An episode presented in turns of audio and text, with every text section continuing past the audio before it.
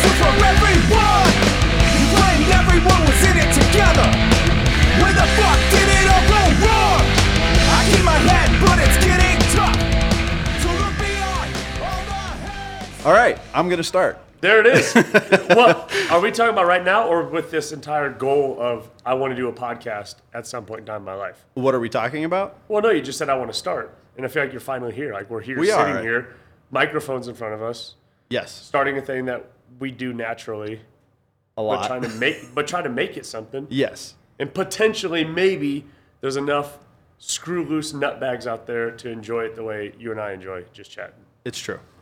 So um, after a lot of years of talking about doing a podcast and talking about with a lot of partners, and none of them ever really being willing to take the time to sit down, finally sitting here with my good buddy Justin, and we're gonna do our very first episode of No Ride Around. There it is. So, well, yeah, okay. Let's go into this. Who is Harley, man? Who's this guy? Who's the who's the host of this thing?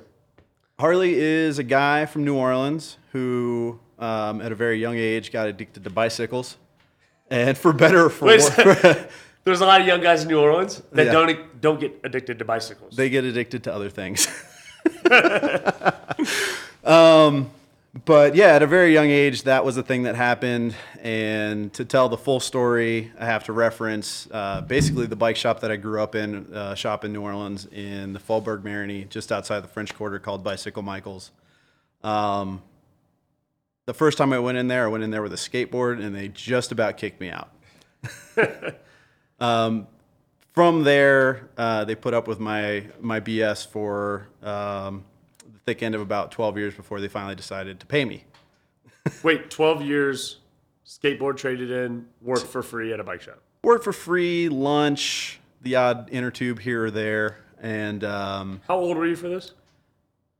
so I probably started really like hanging around the shop a lot when I was 13 or 14, um, and then they couldn't get rid of me like forever. And then when I was about 20, um, I had spent two years working as a bike courier um, in the business district in New Orleans, and uh, I got real sick of having to get rained on all the time. So I decided to find an inside job and uh, asked for a job at the bike shop. And uh, I started in January, I think, of 2000. And 2004, uh, I chased a girl across the country to Colorado and realized that there is an industry that you can be a professional in. Um, it just wasn't in New Orleans, unfortunately. And uh, meandered through uh, two different bike shops up here before this is super Reader's Digest. uh, before uh, officially starting my own bike shop with my business partner Sam, um, in 2017 was when we were a bike shop on paper, and April of 2018 is when we were a real place with um, doors and walls and windows and people to come work. Dude, I, so actually, I, so I'm intimately involved in this process because Very much so. I think I have the very first base camp cycle rebuilt bike. Yes, Well, I don't have it anymore. you don't. No, because It's still in the family. I'm friends with you, so that means I get new bikes all the time.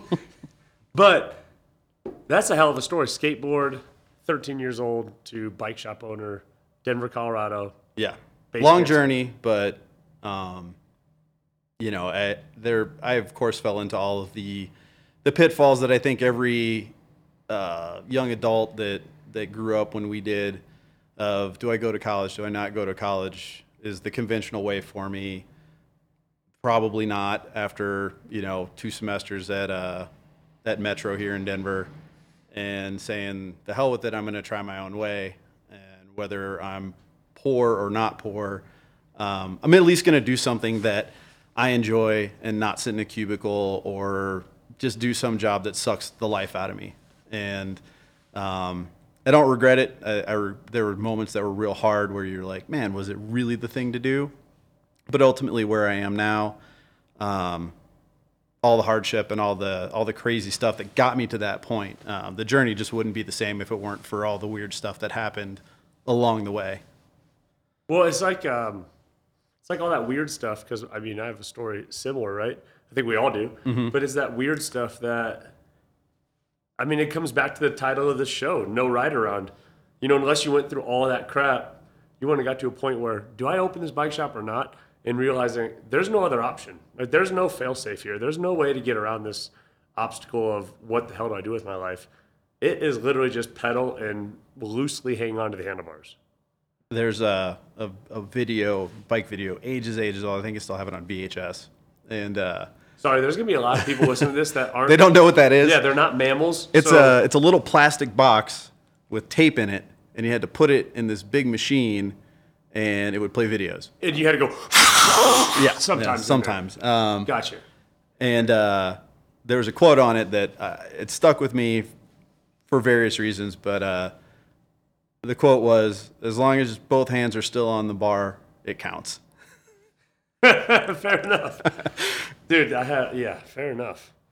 I posted a video the other day of just that Oh. exact same thing. Yeah, and it looked so lame. that's the worst part of taking videos is it never looks as impressive. Never looks, which is why half the time when I'm riding with people and they want to stop and take a video picture, otherwise, not gonna happen. nah, I'm good. Let's just ride. Yeah, let's just go. All right. What about you? I mean, I, there's we've been friends for a number of years, and I still don't know the whole story. I don't think. I don't think we've ever really. No. So we're gonna drop this. We're gonna drop a mic here a little bit, and then I'm gonna leave it, and we're not even gonna talk about it because we'll just kill this episode. Right. So, all right, I'm, my name's Justin. I own E3 Fitness here in Denver, Colorado. Uh, E3 Fitness is now an actual building in an establishment. If we did this podcast nine years ago, it was a business card with my cheese dick abs on it saying, guys, come work out with me. And there weren't a lot of guys doing it. So it was, ladies, come work out with me. and there weren't even a lot of them doing it. But uh, it's now, it's, it's a real gym now. But I could not have ever guessed in my teens, 20s. I could have never guessed, even after graduating college, that I'd be sitting here as this owner of a gym full of people that combined are so much better than I ever could be or ever could think my professional life could be. It's nuts. I, I uh, I'm a member. I go to E3 Fitness, and I can testify to how unique of an experience it is. I mean, it is not. I mean, I've been to every gym, big, small, you know, and and there's in my experience, it's very unique. It's you know the community, the group of people that surround it, um, the way that that you and your your previous business partners built it, um, all the way up to now with you taking over as the the only owner. Um, it's just it's a really cool spot, and uh, I, would encourage anybody that that's in Denver to check it out. It's it's the coolest group of people. I mean, everybody from there's how old are Pat and Mick? Dude, they're in their late 60s. Bill and Cindy are in their 70s. Crazy, crazy inspiration. I go usually I go to the 915 group and I've worked out with some people like, oh, it's the mellow group, it's the mellow group. I draw so much inspiration from that group of people.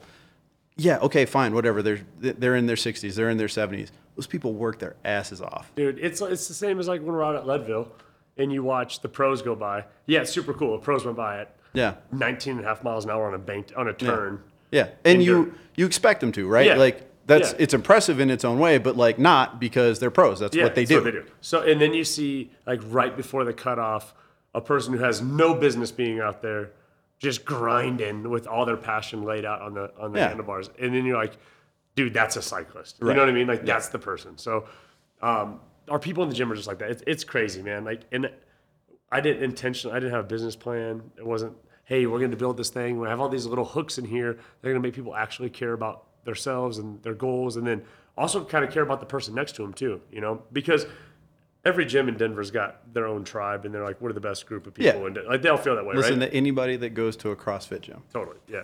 I passed two on the short walk from the light rail station to here. Um, great shorts and socks in there, though. Yeah, Yeah, shot game on point. on point.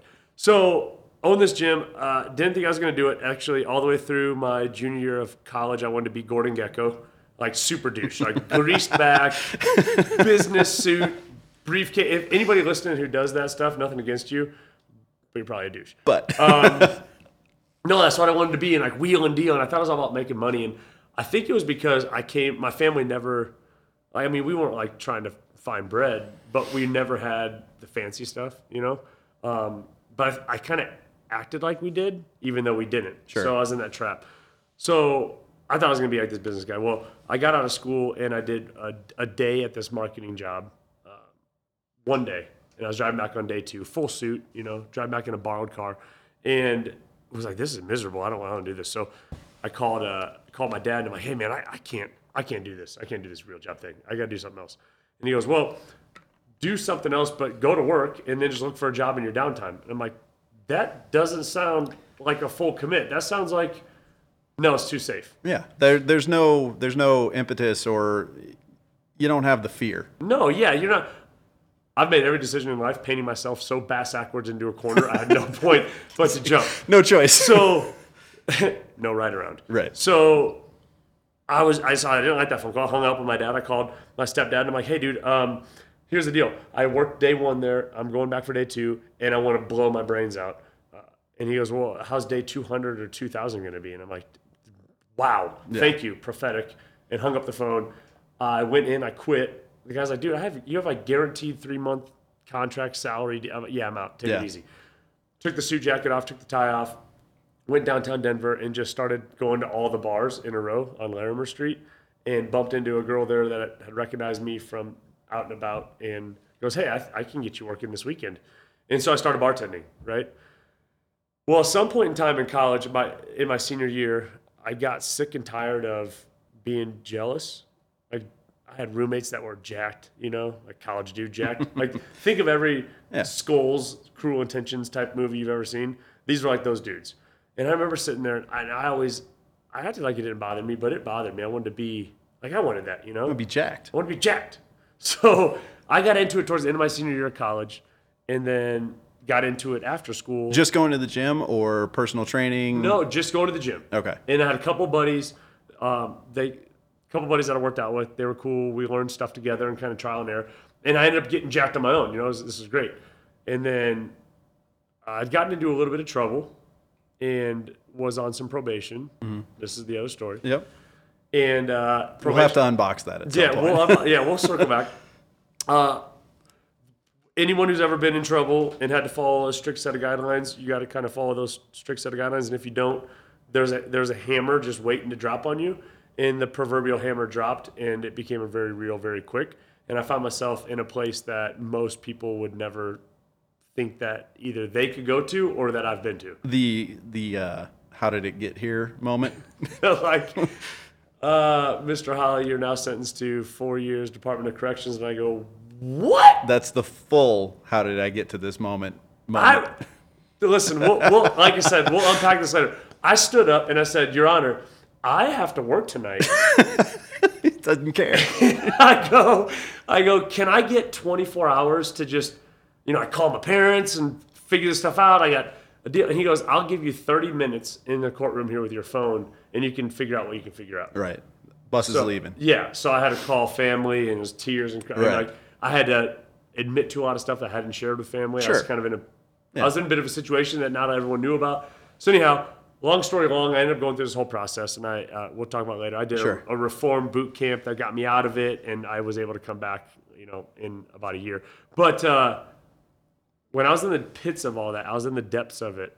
I remember staring into a mirror. It was a piece of stainless gas or stainless steel that looked like a mirror. Right. And I remember I was bawling my eyes out, and I, I was like, "This isn't going to get you anywhere." And I dropped down immediately did push-ups until my arms fell off. I literally couldn't do another push-up. Fell flat on my face. Was done, and the tears had stopped, and I went to sleep. And I woke up the next morning and was resolved to be in charge of placing a foot in front of the next. And through that, I went through this whole ordeal. I did this. I did this boot camp. Um, I went through a lot of other things afterwards. We'll talk about them more. Um, found myself into another little bit of a pickle because I have a hard time following rules, and was in one of those tiny little rooms for Yeah. 15 days at one point. And all the while, like once I found confidence through fitness, it literally saved my life because I could count. Today I could do 12 of something, and tomorrow I did 14 of the same thing. I'm a better human being. And that may sound super idiotic to people listening, but to count from 12 to 14 the next day and then 18 and 24 and 36 in a world where we're so often judged by how much money we make or what our outward appearance of success is, to know that inwardly in a place void of any sort of community, I was able to find the opportunity to be better every day through repetition, through sweat, through effort. Dude, I will do fitness for the rest of my life. I will be the 96 year old juice drinking psycho bot teaching fitness because it can save a life. Sure. And uh, I want to redo my story because comparatively,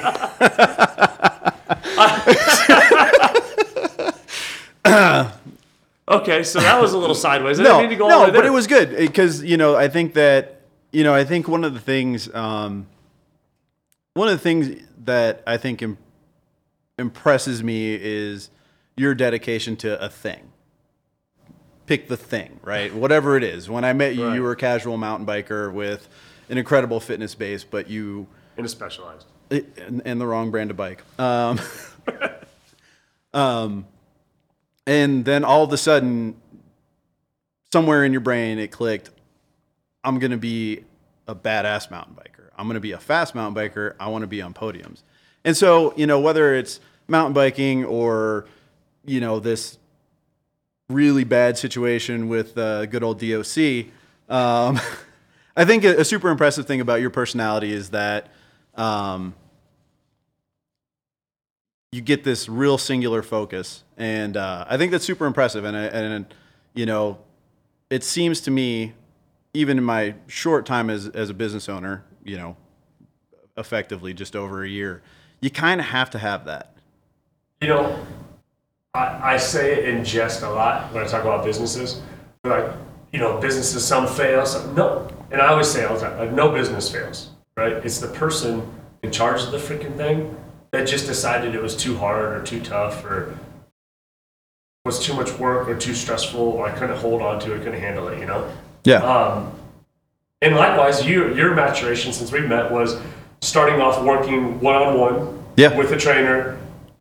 And I'm not gonna like. Know, there's no easy way to say it. Unwilling to share your fitness journey Sure. in a group format. No, I, I, um, you know, when I when I first started going to E3, the relationship between Justin and I started, um, actually through uh, Clint, Yeah. your former business partner, um, You're a long time customer. longtime customer. I've known Clint for ten years. Yeah.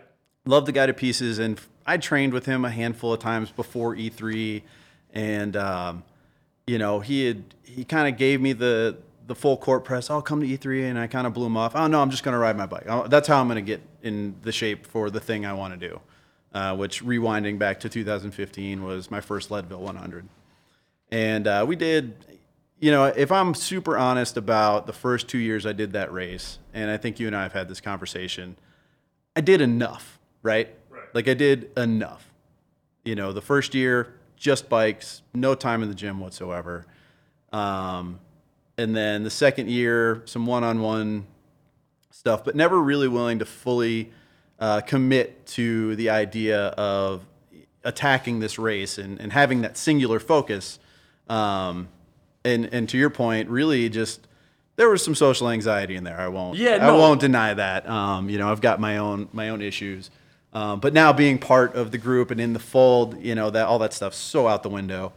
Um, and it wasn't until that 2017 year that I really just embraced the the compu- community um, and the idea of like, no, I'm going to go get this race. And um, I- think you know, with the events that we did that year, um, it, it showed. You know, Yeah. Um, I don't really know where I was going with that. Well, so we've both just, you know, through the gym and through the bike shop, we've both grown a lot individually, but we have this thing where it's all intertwined. Yeah. Because without E3, I don't really know what my identity is. Back in, I remember in, in 2010, I broke my back. And up until that point, every single day revolved around what I was doing for a workout or sweat. And then I broke my back. And I remember having that, like, who the hell am I now? You know? and so I just watched movies of other people working out. Sure. Ski movies, bike movies, Right, right. like endurance racing, running Yeah. movies, right?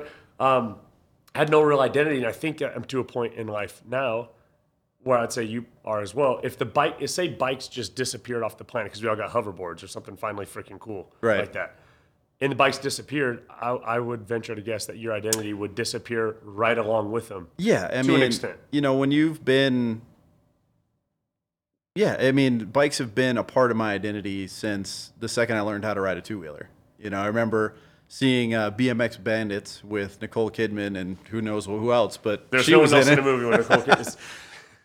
But that was it. That was the that moment where I was like, "Holy shit, bikes are cool! I'm gonna do bike stuff." Yeah. And that was it. It was, it was game over, and it has been every day since then. I work eight hours a day at the bike shop, whether it's been for myself or somebody else, and then I go home and I read, you know, cycling websites and watch cycling videos. Like it's such a core part of who Harley is that, yeah, I, I like it's the same as oxygen, Right. right? Right. No, and I'm the same. I'm the same way as well, and that's why I think the our own growth I think is important as we go through you know this series of podcasts because we're not pros. I, I would flat out. I did not go to school for fitness. I went to school for finance and marketing. Rewind to Gordon Gekko. Like that's what I went to school for. Um, I only got out of school and finally realized like, oh wow, what can fitness do for me? Holy crap, that's really cool. And then because, as you said, I'm singular focused, I can't just. I couldn't have just open up a gym with my own personal philosophy. Just go hard, look in the mirror, cry, and then do a bunch of push-ups, and you'll be fit. Like it doesn't work for a business philosophy. It does for a small segment, Right. but Yeah. uh, that's a very select customer. yeah, but to talk to the you know the woman struggling post pregnancy, to talk to the woman who can't get pregnant and through that has Gary carried a lot of emotional weight and wants to Sure. lose that along with physical. To the guy who's got caught up in the corporate world, to the kid who never went to the gym like I was and was- and is bashful and almost embarrassed and ashamed. You know, to talk to all those people, you got to be freaking smart. Yeah. And so, you know, I curated my fitness knowledge through reading and through studying and through you know learning and sucking up as much as I could from mentors as, along the way. Likewise with you in, in the bike shop, you know. And so our journey is part of this journey and has got us to this place where I think we feel confident to sit down and say, hey, we could talk to people about Some things. goals, Yeah. business, Yes. um, social. We, you know, we're going to hit on topics to this podcast about, you know, new stuff coming out in the bike industry, new stuff in the fitness industry, dumb stuff in both industries because there's a laundry list of that. There's a lot of that. Most new stuff is dumb stuff Yeah. because the wheel has been around for a really long time. I'll say I'll say two words. E-bikes. We'll get into Everybody's got an opinion on We'll, e-bikes. we'll get into e-bikes. uh, we'll get into the keto diet. We'll get into the next best thing and how uh, I think in both the bike industry and in the fitness industry, you see a lot of cycles happen. And because we're, you know, experts in those fields, we can kind of digest those and break them down. And so Sure. provide some value there. I agree. Um, you know, talking about the journey, the growth um, as a person, um, all that sort of stuff. What's the the big journey this year? Is Breck Epic. Breck Epic six days. Six days, lots of miles. Okay, and so we're going to be doing a Breck Epic team, Harley and I, along with other riders, and we'll have them on the podcast as well. We'll talk about them and their journey. But if you were to line us all up, I just got done watching this awesome documentary on Amazon Prime about the Orica Scott team. So professional cycling I team. just started watching it. you did. The was it the Eat Race Win? Well, the Eat Race Win was one docu series with the nutrition. Okay. And then there same was a- team though, right? Same exact team. So this team's got their social media on point. They got videos all over the place. But then I just watched one today, which was about their growth, how they built the team. It's called All for One. Okay. And it's a super cool documentary of about five years of how they went from never Australia never having a team to having a team, and then winning stuff like Paris Roubaix and all these things.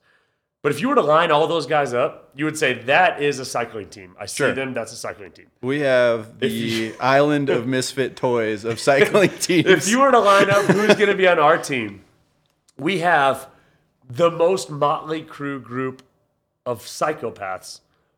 That's actually the only thing we have in common. We're all messed up. Yeah, a little bit, yeah. So, um, it's kind of funny because you know so many things just happen organically. Like you know, you start with an idea and it's just it's these people, and then some other people hear about it, and it turns into these people and these other people. And I think that's kind of what happened here. Um, you know, so one of the the team members is my lifelong friend, and at this point, he's my brother. He's family. Um, this guy Colin, and we'll have him on the show. He probably won't say a lot, No, we'll have that be a video episode. That may have to be. It'll Uh, look like what his face looks like when we when other people say stuff. Yeah, yeah, it'll be uh, more of a reaction type. Uh, Don't type expect a lot. No, the first time he ever came to uh, to E3, um, you know, a day or so later, Justin comes to me, and says, "Hey, man, did did, did Colin have a good time? Because Because I couldn't really tell."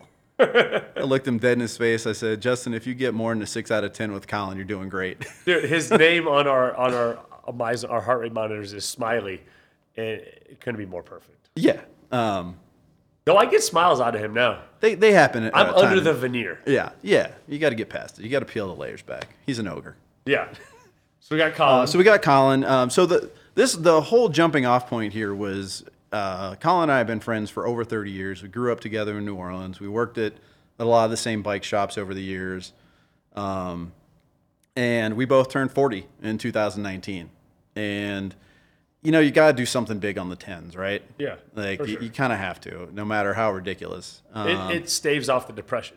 I don't even know what's depression. It just feels like you gotta, you know, I, I don't feel a day over. You know, I, I feel 25. You know, know. like it, my body tells me different from time to time when the knees are bugging me or, or whatever the case is. But um, you know, I, I- don't. Age doesn't bug me. It never has. Um, it's just, you can't help it. So what the fuck ever, move on. Uh, but I do think there are milestones in your lives that you have to you have to do something, right? Like, Yeah.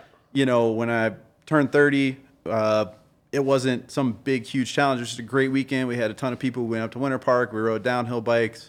Uh, my friend Whitney had never done it before. She crashed and told us this crazy story about how she got hit with a two by four and that was worse. And, you know, but so I've got this memorable experience from when I turned 30. Um, and I think so you just kind of owe it to your life to to create milestones because a lot happens and and stuff fades to the background and you don't remember everything.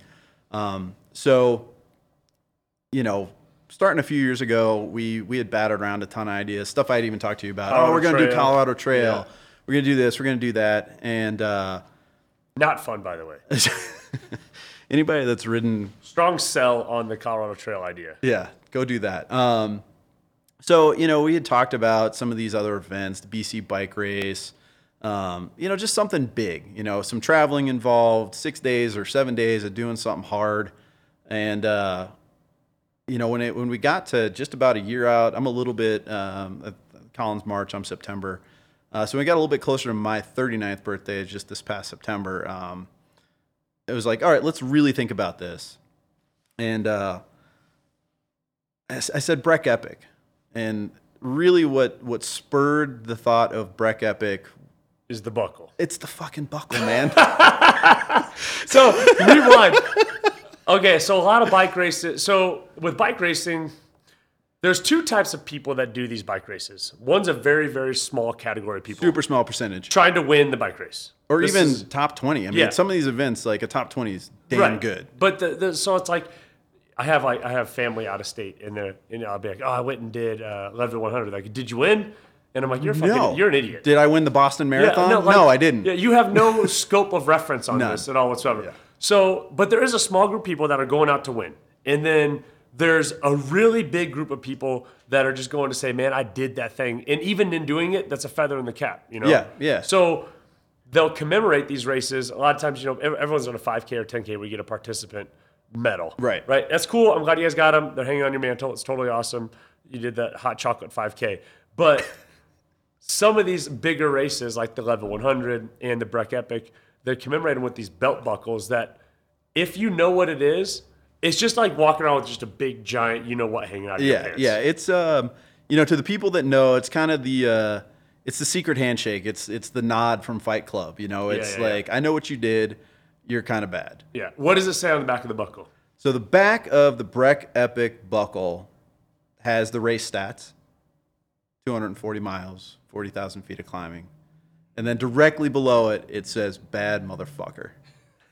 so it's the equivalent of the Pulp Fiction Yeah, belt buckle. yeah. It's it's it's the it's the cycling equivalent of Samuel L. Jackson's wallet. Like I love it. Um, now, you know, having that moment where you're like, yeah, I just want that belt buckle and being like, I'm going to do it. Once you say it, once it's out there, right? Like, you can't just be like, no, I'm not going to do it. Like, I, there's no way the second the words actually came out of my mouth to another living human being that I could ever take them back. They were in the universe. Yeah, you have to. Yeah, it's Uh, out because now whether it's one or twenty people, they're gonna ask you, "Hey, did you do that?" Did you do it? And then you got to be like, no. Well, so, why not? uh, well, you know, I, I, I don't know. Like that doesn't work. It Yeah. doesn't work. No, it doesn't. Um, so you know, the first thought is I want the buckle, and then your your dumb mouth opens up and you tell, uh, you know, your buddy or your coach or whoever, and now you're locked in, and then the reality sets in. Holy shit, I got to prepare myself for 240 miles of riding, 40,000 feet of climbing, all at Ten- 10,000 feet Ten thousand feet elevation. or higher. Um, and I got to do it six days in a row. Shit. And there is so much. And so, adding on to that, I did my first stage race this year. Never done a stage race before, so multiple days. And it's a game changer. Yeah, you got to recover every. You got to fully recover every. Yeah, night. like you get off the bike and it's not over. Like the the next race starts, which is this race to recovery and feeling like you can ride a bike again. Sure. And remember, this is a bike race. They time it Yeah. and you're ranked. It's, not a bike ride. It's not a bike do. yeah, you know. yeah, bike do. Yeah. You did it. Yeah. I did it. No, like like like a century ride. Century rides are cool. Sure. But those are just bike dues. Yeah. You know, this is a race. Yeah. So I think that's uh, uh, it's worth mentioning because it is part of the overall journey, but it's also going to be a big part of what we talk about here. Um, you know, we've got at this point, I think about six people who are four who are locked in, two or three who are maybes. Um, and uh, I think part of what we want to do is kind of have these at least once a month. I'm, I'm, I'm going to commit to something now that we're recording it that now I have to stick to. Uh, but I think it'll be fun to to check in with everybody. You know, um, you know, working through uh, working out at E3, we've got access to some pretty impressive gear that I don't think you see a lot of at your normal gym. We've got InBody for body metrics. Um, we've got you know all the knowledge of all the staff members that you have for We got- nutrition. we've got heart rate training data, Yeah. so we know what our output is every month, every workout. We've Uh. got power meters on everything we own now. right? Um, a couple of us are going to be working with uh, a cycling coach just to kind of. I, one of the I say a couple of us. I'm going to be working in addition to working with Justin as as my overall fitness coach. I've enlisted uh, the help of uh, a cycling coach based out of Tulsa uh, named Mark Taruki, um, who is going to provide me with cycling specific uh, workouts that are meant to develop endurance, more power, etc., that will supplement my normal bike rides and my time in the gym. And he's also training another group of our another member of our race Yeah, team. yeah. So another member of the the four who are committed, um, me, you, Colin, and uh, Roger. Um, another close friend. We played music. A lot of a lot of my connections all circle back around to living in New Orleans before coming to Colorado. Um, Roger's got his own cool story to tell about you know working in the cycling industry in the '90s, which he's got some crazy stories about. Um, I kind of met him around the time he was getting out of it, and he was just looking for some part-time work, and we worked together at Bicycle Michael's, um, played music together, and we've been friends for almost 20 years. And uh, he turned 50 this year, and so it kind of loosely tied in. And so I actually, uh, he'll tell the story better, but I did call him. I said, "Hey, what are you doing in August?" He's like, uh, "I don't know." I said, You're gonna come race Breck Epic with me?" He said, "I don't think I'm gonna do that." I told him about the belt buckle, and he said, "I'll see you then." so and so and I've had the opportunity to race. So I've raced with Roger. Yes. Because we've done events here in Colorado. We did Silver Rush and Leadville 100 in 17. Yeah. Yeah, So, which was my second second year Leadville. yeah. Yeah. So, um, he's a kook. He's certifiable. Like he, he's confidence in me that. You know, so he's 15 years my senior, but he's got the same freaking energy.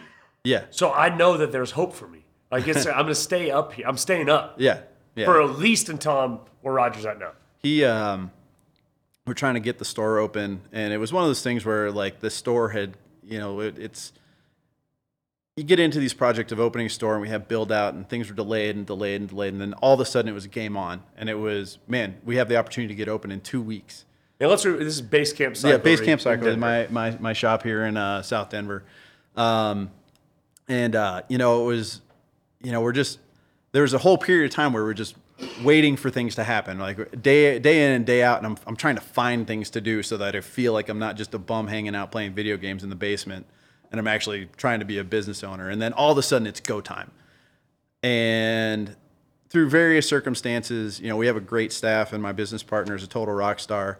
Um, but things just worked out where almost the whole staff was gone the like a- week before we were gonna uh, do our kind of our soft opening, friends and family kind of deal. I called Roger in a total panic. I said, Roger, what's it gonna cost me to have you come out here and help me open my store? He's like, pay for gas and I'm there.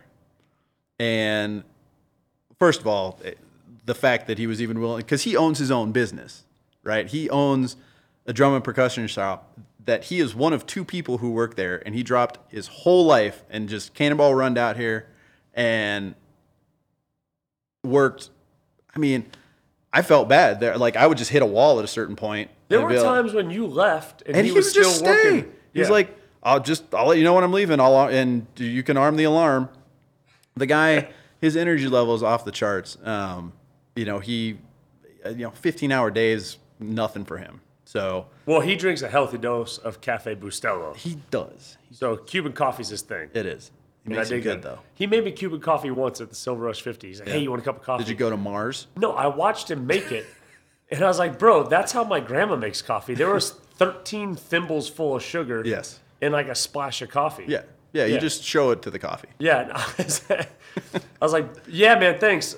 I had one cup of that. I was on the moon. Yep. And I said, anytime Roger offers me coffee, the answer is no. Yeah. From yeah. now on. Yeah. Yeah. It's not Um, gonna happen. So, um, so he'll be he'll be well. It'll be a challenge. We'll figure it out, but he'll uh, he'll be there. We'll Skype him in. We'll figure. Yeah, we'll out. figure that all out. But you're working with him and a cycling coach. You guys yes, have the same. So that's how we have the same. So that was with- the connection. He. Yeah. So I think part of that is that he he took loads of years off of cycling at all, and then.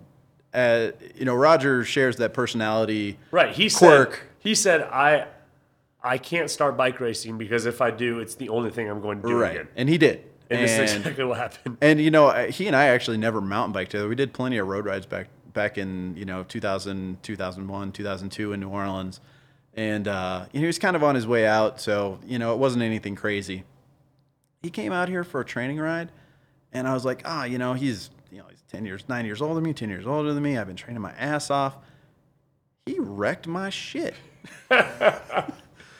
So he's he's an impressive athlete, and I think he's going to bring a really fun uh, component to to the Breck Epic thing. So Yeah, and he's and he's all about the numbers too. So I've, I mean, in Yeah. watching his the way he posts about his training, I've had I've got to ride with him on the road just one time, and I was like, I'm gonna I'm gonna bury this dude. yeah, And I couldn't bury him. he's there. He was right there with me the whole time, and I looked down and I was like PRing every segment Right. of the road ride. He's a, he's an animal. When he you know to be you know, it's one of those things where age doesn't even enter the equation. Like yeah, okay, whatever. The dude's fifty.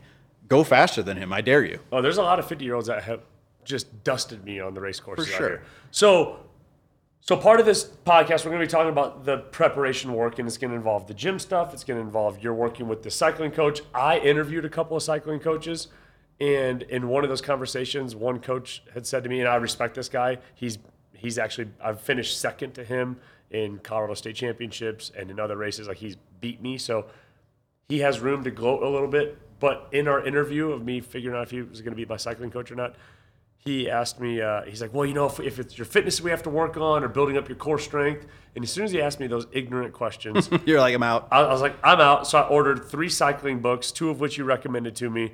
And I'm going to study my face off the month of January, and I'm just going to become a cycling coach. Right. And I'm going to use myself as a guinea pig. And then obviously share a lot of the stuff I learned along the way. Sure. Yeah. So we're going to chronicle that as well because I'm, I'm going to take it seriously. I'm going textbook style, you know, Right. Like headphones on, techno music, energy drink, and textbook. Yeah. I'm going to teach myself cycling so I can add that to my repertoire with fitness to do my own coaching. There you go. And I mean, throw a rock in Colorado, you'll hit somebody that rides bikes. Yeah, right. So I mean, you're you're only making your business better, right? Totally. And along, uh, you know, one of the things, I, one of the issues I do have with cycling coaches, though, and this is an aside, is, you know, they're all about the data. And like you said, you're doing your first Training Peaks workout this week. Yeah. Uh, well, yeah. Whatever New Year's Day is, Yeah. They're still out jury's out on what day that actually is. Yeah, it's, it's a Monday or a Tuesday. it's definitely Tuesday. So, so you're doing your first Training Peaks workout, and and when I was interviewing these coaches, that's what they said. They, hey, we send you these Training Peaks workouts, and basically you're going to be following either a power meter scale or a time based scale or something to that effect. However, these intervals are going to work. Sure. Okay.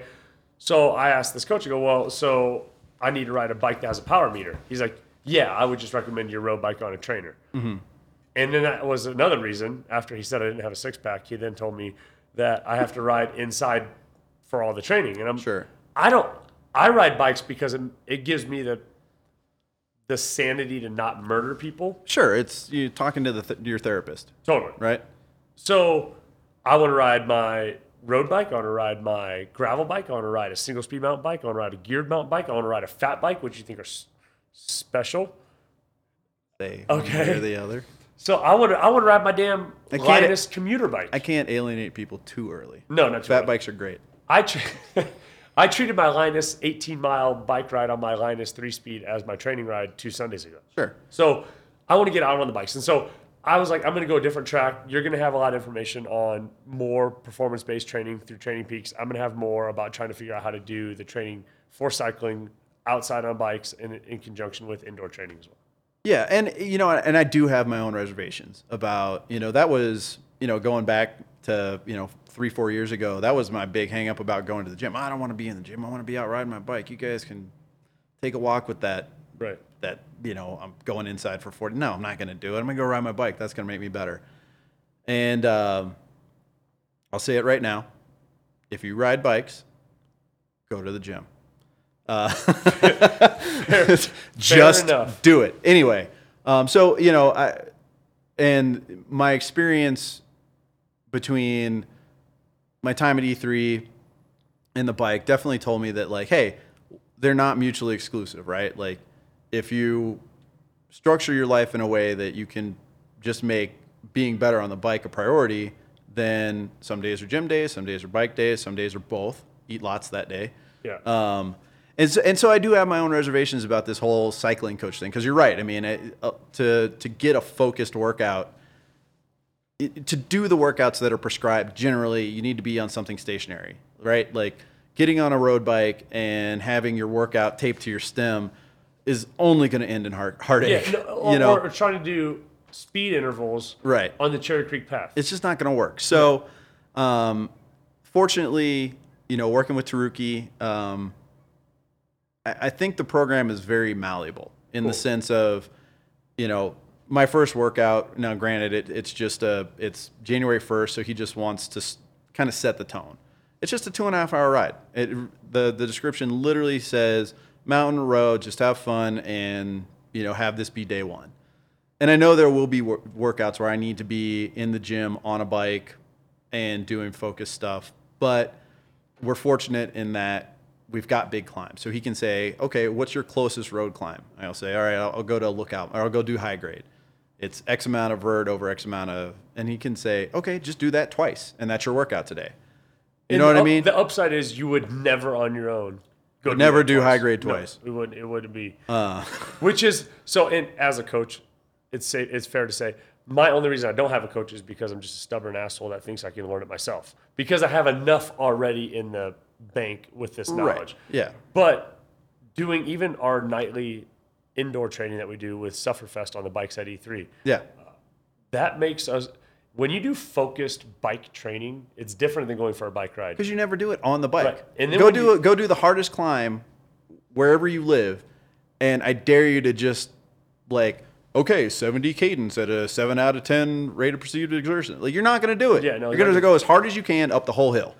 But if you do it, and you do it again, and you do it again, and then you go back to riding this that fun ride, Yeah. you realize how much easier that fun ride just got. Sure. Like you break barriers, and so the indoor training that we do, the Sufferfest program, um, that made me such a better rider when I was doing it consistently. Yeah. you know, and so I think I mean this is all going to pay dividends for us on this sure. journey to Breck Epic. And you know, I, I think it is important. Um, you just said a thing that kind of made me think of this. You know, one of the things that I think is a huge priority is throughout all this. You know, I don't want everybody to think that we're just going to be, you know, a bunch of lycra clad, low body fat percentage, worried about our VO2 max. Like, you know, I think the the component of still having fun on the bike is huge. So I think we'll also still talk about those days that we took out, you know, some bike that isn't even close to a race bike and just had a fun ride and high fived at the end. And it wasn't all about staying in, you know, heart rate zone four and, and, you know, keeping a certain average watts. I think that's wildly important. No, it is. And so, just to, to double down on that point, I was fortunate enough to just have my fun bike stolen off the back of my truck last week. So, for those of you that are not in Denver, um, and for those of you that are in Denver, this is a public service announcement. If you keep a bike locked up to the back of your truck in Denver, that just know you're already rolling the dice on it not being there when you come back. Big time. It's just the way it is. Like you got cable locks on there. You can put whatever you want. There's a good chance it's not going to be there. And I I've had this happen to me twice to the point that when I called last week the insurance company, I was like, they're they're not going to believe me No. because every time you get a bike stolen, Justin, it tends to be ten thousand dollars. How does that work? Does- and it's like less than seven months old. First off, I don't know how it works, but it's the truth. Yeah. Just ask my friend Harley. Right. So so I have a bike stolen, and the bike that was stolen, I will not race. It No. wasn't a race bike. It wasn't built for racing. It doesn't have a power. It had a power. Had a power meter. but it wasn't just because I'm addicted to numbers. But it wasn't built for. Ra- it was just for fun. And Yeah, so it's a when it got bike. stolen, Pure fun. I remember call, calling you and saying, "Hey, my bike got stolen. Totally sucks. Can you help me with this insurance process?" And then, and then I said to myself as I was driving home that night, "Wow, I'm going to get a pretty substantial check that could be helpful this time of year." Yeah. Or, Or I could, could get a bike. buy a bike. And but there's no purpose for this bike. So I actually wrestled with it for about seven minutes. I was wrestling with but what I realized was that specific bike, a long travel 29er that can take big hits, the only purpose of it in my life is to put a smile on my face and let me enjoy bike riding. And so while we talk about wearing lycra and ripping training workouts, getting on the bike and just smiling Yeah. is the reason that I want to do these lycra clad Right. training workouts. Yeah. Right? Like well, and they both, and it gets back around to all this stuff. Like they're not mutually exclusive, Right. right? Like riding a big bike and taking bigger chances on that bike makes you a faster descender on the little bike, and riding the little bike a bunch makes you fitter and stronger, so that when you have to go shove this thirty pound behemoth around, it's not quite the the burden that it was the ride before. So.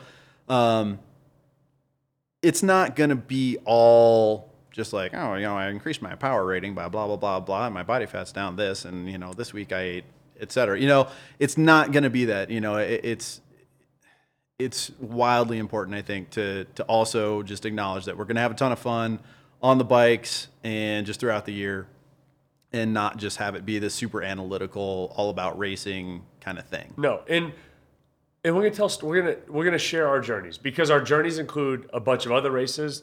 They include bike trips, like you're going to Sedona next week for Yep. a bike trip. That's just purely about enjoying Just the bike. all fun. Um, we're going to talk about, like we said earlier, just trends in both industries.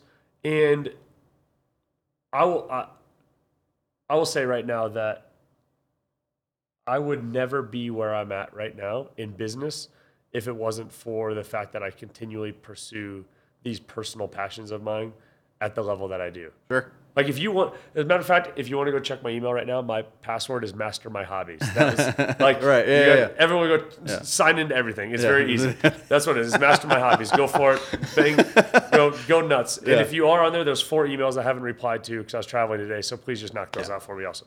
But that's the whole idea. Is like master my hobbies. Yeah, I'm into bike riding. What can I do with it? And in the last five years, it's taken me through to podiums, to uh, incredible friendships, like bonds that I never thought I would have. I uh, we'll talk later on. I'll, I have an uncle who's um, in his early 50s now, and I remember he's the very first person I mountain biked with my entire life, and I've kind of held him up uh, my whole life as, a, as the mountain bike guy in my world. And then I remember the first time I was able to beat him on a bike ride, and now I'm bringing him with me across the globe to an international race next That's right, year. that's right. That he's coming with me on. So like the the idea of pursuing your own passions and hobbies, even if it has absolutely nothing to do with being a better business person or being the best spouse, like just being the best you has opened up so many things for me personally, and it reflects in my business. I think so. Yeah. Um, yeah, uh, that might be a really, really good spot to just like put a pin in it for for now I love it. and move on to uh, the next episode. Cool, I love it. And so this is where we're committed, man. No ride around. Meaning when you guys get to that super freaky deaky, holy shit, I've never done this before, and then you realize there's no other way to go, that's what this whole podcast is about. Yeah. Just going. Go, for it. forward.